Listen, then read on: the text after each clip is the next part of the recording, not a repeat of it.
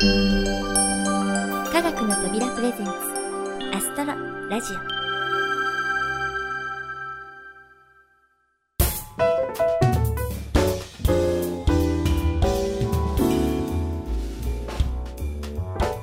皆さんこんにちは。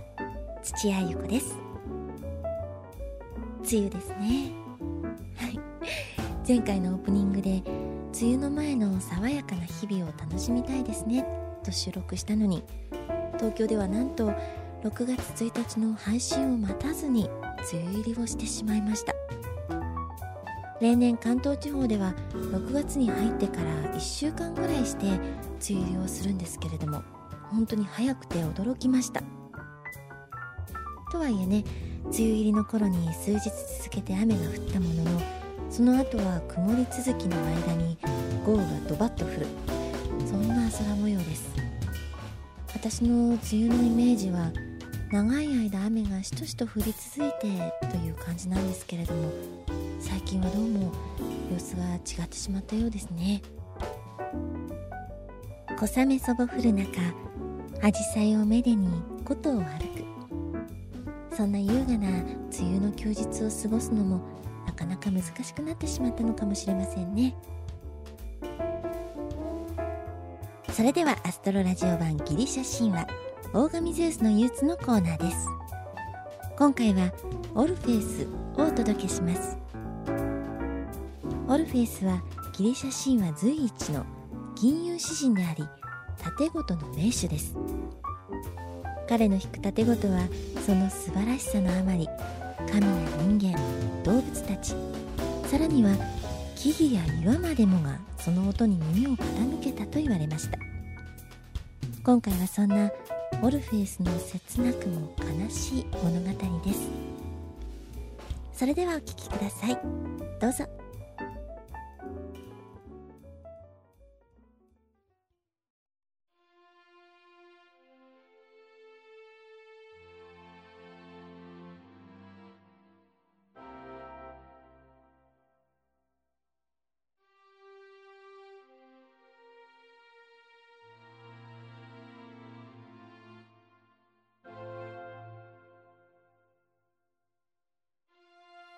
昔々世界は12の神々が治めていました。その中でも王と呼ばれる特別な存在。それがゼウス。しかし王であるがゆえの悩みは尽きません。ほら今日もまた彼のもとに憂鬱の種が届いたようですよ。第4話。オルフェウス。この琴の音を聞くことはもうかなわぬのだな。寂しいものだ。ゼウス様お呼びにございますか？うん。ヘルメスよ。お前に残念な知らせをせねばならん。これを見よ。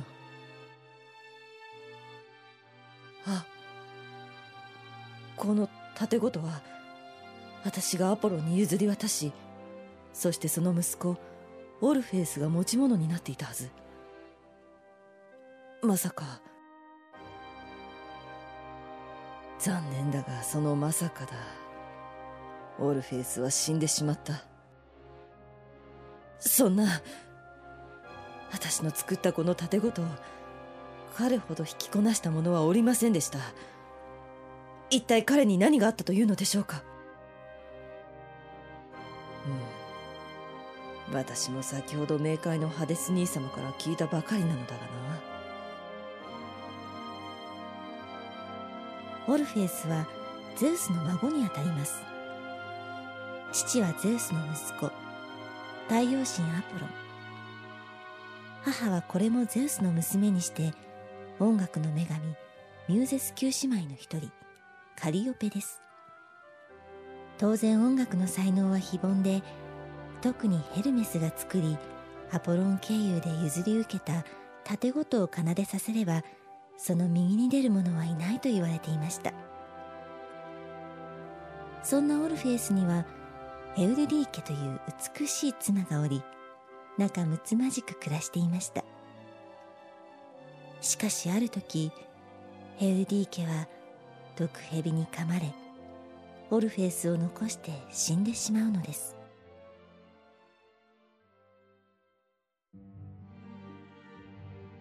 あああなたを残してこの世を去ることがこんなにも辛いなんて。エウリディ家死んではならぬ。でもあなたはまだ命あるみ。私のことは早く忘れて他の人と幸せに暮らしてほしい。お願いよ。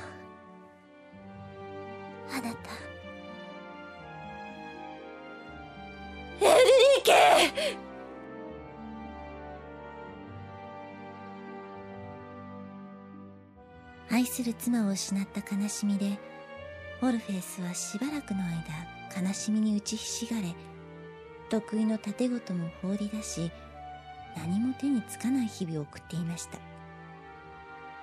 しかしオルフェウスの盾事を楽しみに毎日のようにやってくる。鳥や動物たちが残念そうに帰っていくのを見てある日オルフェウスは決心するのです。そうだ。私にはこの盾事がある。私のこの張り裂けそうな心を伝えられたら冥界の王であろうと心動かされるかもしれん。なんとオルフェウスは死者の国冥界からエウルディ家を取り戻そうと考えたのです。こうして彼は盾事を携え冥界へと向かいました。冥界では多くの邪魔者がオルフェウスの行く手に立ちはだかりました。しかしオルフェウスは得意の盾事を奏である者は魅了しある者は手なずけてついに冥界の王ハデスのもとまでたどり着いたのです。これはどうしたことだ。なぜ命を失っていない者がこんなところにいる。貴様何者だ？冥王ハデス様私はオルフェスというものでございます。少し前に命を落とした愛する妻エウデュディ家をお返しいただきたく無理を承知でお願いに上がりました。なんだと？バカも休み休み言え。死者が冥界で暮らすのは世の断り。それを破るなど言語道断だ。帰れ帰れ。オルフェウスは必死に唱えかけますがハデスは取り合おうともしません。しかしこのまま戻るわけにはいかないオルフェウスはおもむろに盾ごとを取り出すと静かに奏で始めました。おおこれはオルフェウスは我が身の張り裂けそうな思いを盾ごとの調べに乗せ時に激しく時に切々と歌い上げました。最初は無視を決め込んでいたハデスもこの歌には心を動かされずにはいられません。いつしかこの音を聞きつけた冥界の住人たちがハデスとオルフェウスの周りに集まり皆涙を流してオルフェウスの曲に聞き入っていました。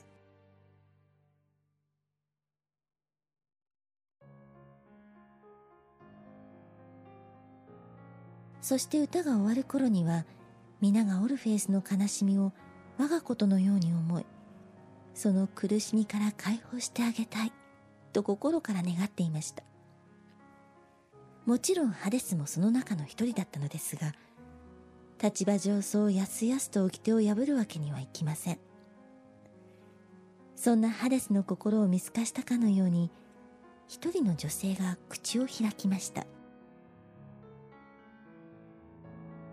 ハデス様お立場はよくわかります。しかしここは私に免じてどうかこの者にチャンスだけでも与えてはいただけないでしょうか。こう進言したのはハデスの妻ペルセポネでした。ペルセポネを愛するあまり地上から略奪同然で冥界に連れてきたハデスには彼女の進言を無視するわけにはいきません。それどころか今回はハデスにとっても渡りに船の一言です。ハデスは一つ大きなため息をつきオルフェウスに向かってこう言いました。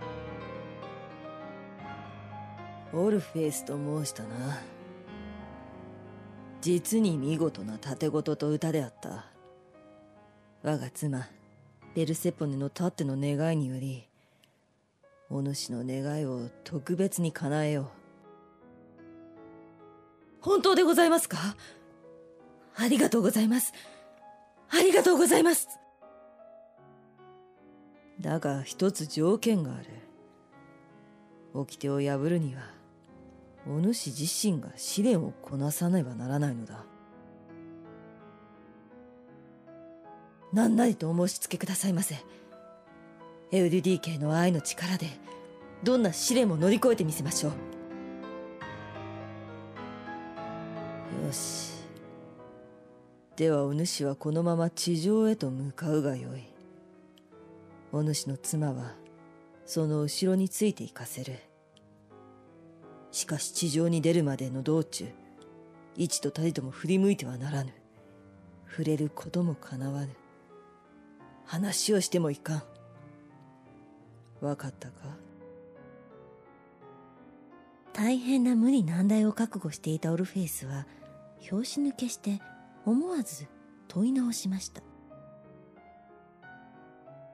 そそれだけで良いのでございますか？もちろんだ。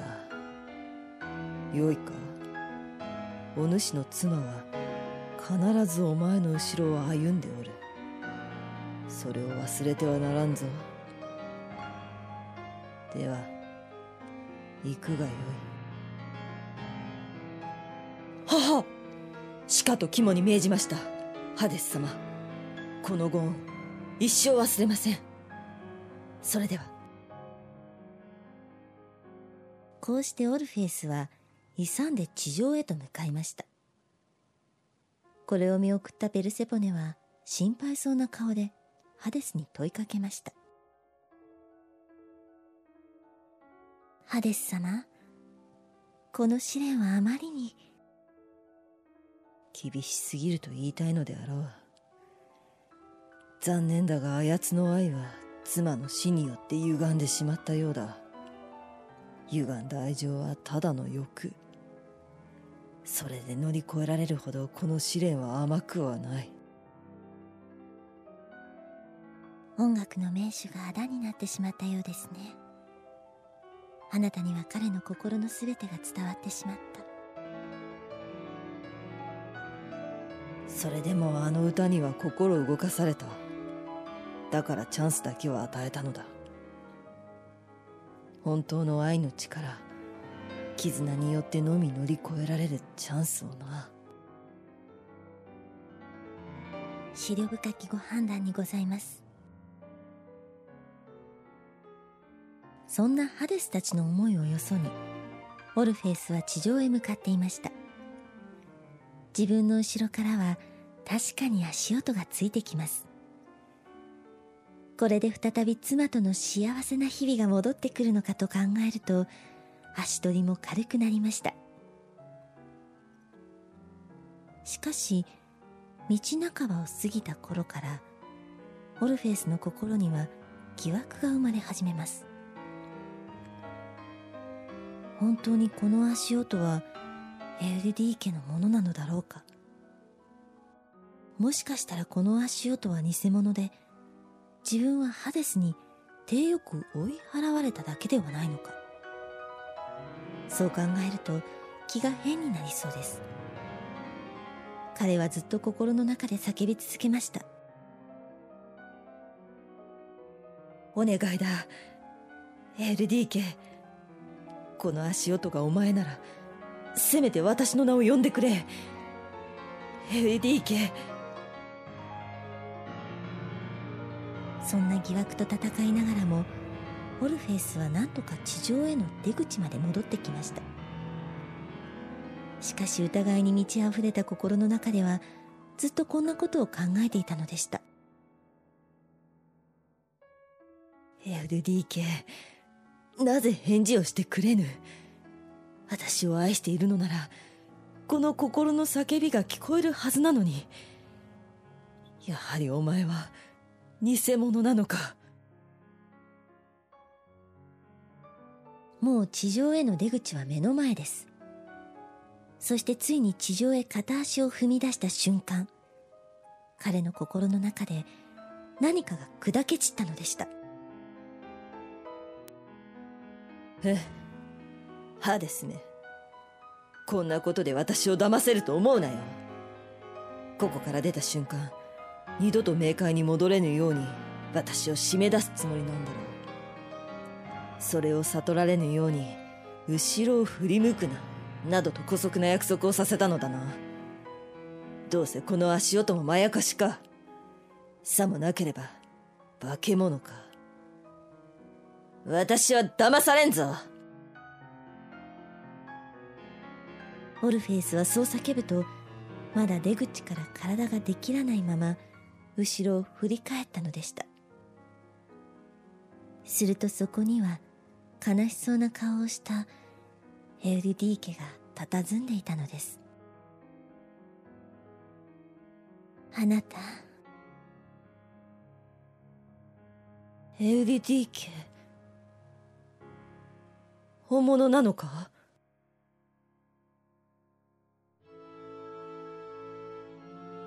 はい。あなたの後ろを歩きながらずっと心の中であなたの名前を叫び続けておりました。しかし疑念に駆られたあなたの心には届かなかったようです。そしてついにあなたは疑いに負けて振り向いてしまった。そんなここまで来て。でもきっとこれでよかったのです。生きる者と死んだ者。秩序を守るためには同じ道を歩いてはなりません。それでもハデス様のご配慮でここまであなたと同じ道を歩くことができました。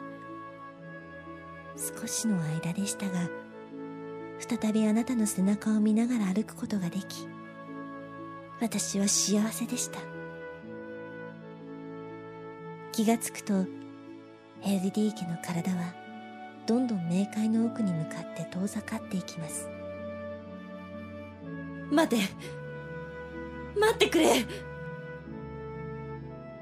あの時あなたに言い忘れたことがあってずっと心残りでした。今度はしっかり伝えてお別れいたします。さようなら。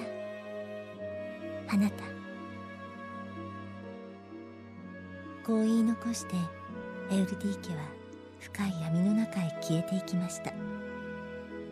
全てを悟ったオールフェイスは一人地上に戻りましたが何をする気も起きず失意のまま当てのない旅に出ます。しかし歌も歌えず琴も弾けず人を愛することもできないまま旅の途中で逆恨みを買い八つ先にされて殺されてしまったのです。主を失った盾ごとは川に打ち捨てられましたがゼウスの目に留まり天井に持ち帰られたのでした。というわけだ。哀れなものだな。はい。大変残念にございます。せめてもの供養にこの盾ごとは天に飾っておくとしよう。たまにはあやつの引いた盾ごとの根を思い出して酒でも飲もうではないか。ご配慮。痛み入ります。きっとオルフェイスも喜んでいることでしょう。何を言うか。あやつが今一番喜んでいるのは冥界で奥方と再会していることであろう。いやぜひそうあってほしいものだな。御意にございます。日本では七夕の主役織姫星として知られる一等星のベガ。このベガが輝くあたりがこと座です。このこと座の星座になっている盾事がゼウスが天に飾ったオルフェウスの盾事だと言われています。七夕伝説も秘伝の物語ですがこの盾事の神話を聞いてしまうと年に一度会えるだけでも大ハッピーエンドと言えるかもしれませんね。さてさまざまな悩みを抱えるゼウスの憂鬱はまだまだ続きます。ほらまた次の憂鬱の種が届いたようですがそれはまた次回のお楽しみ。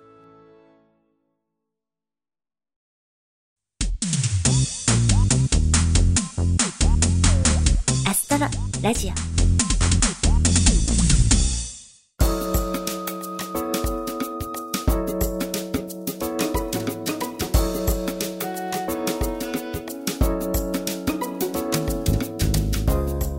はい。大神ゼウスの憂鬱。いかがだったでしょうか？今回はとても悲しいお話でした。夏に一番目立っているベガのこと座にこんなお話があるなんてかも最後は失意の旅で八つ咲きにされただなんてね。プラネタリウムなどではちょっと生々しくて紹介できないエピソードですよね。いや本当にいろいろ話があるものです。では次回のエピソードをお楽しみに。さて気を取り直してインフォメーションのコーナーです。全国的に梅雨真っ只中の今回は家にいながらにしていろいろな情報や読み物が手に入る。宇宙天文関係のメールマガジン。略してメルマガをいくつかご紹介しましょう。まずは日本の宇宙開発の総本山 JAXA が発行しているメルマガです。JAXA のホームページから購読できるメルマガはなんと5種類。JAXA メールマガジン ISS 希望マンスリーニュースプレスリリース配信サービス。ISAS メールマガジン。そして宇宙教育センターメールマガジンです。目的で選んでもよしでもいっそのこと全部購読してしまえばそれだけで宇宙通になれるかもしれませんね。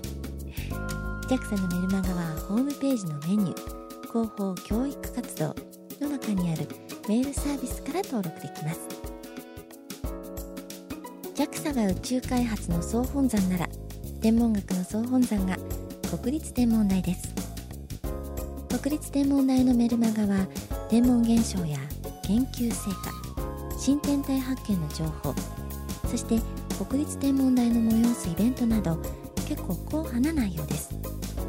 不定期発行ですがその分新天体発見の情報などはいち早く知ることができるようです。こちらも購読の登録はホームページからどうぞ。メニューの広報普及活動からメールニュースを選んでください。最後にご紹介するのがプロデューサー小林さん一押しのちょっと風変わりなメルマガニャイサスメールマガジンです。このメルマガ宇宙の彼方ニャン級にある猫宇宙科学研究所の猫巻博士が発行されているとのことでとにかく中身が充実しているのが特徴です。タイトルが宇宙科学研究所。アイサスをもじっているように宇宙開発関係の話が多いようですが猫巻博士の広い交友関係から選ばれたゲスト執筆者による時に温かい時に超ディープなお話が展開されます。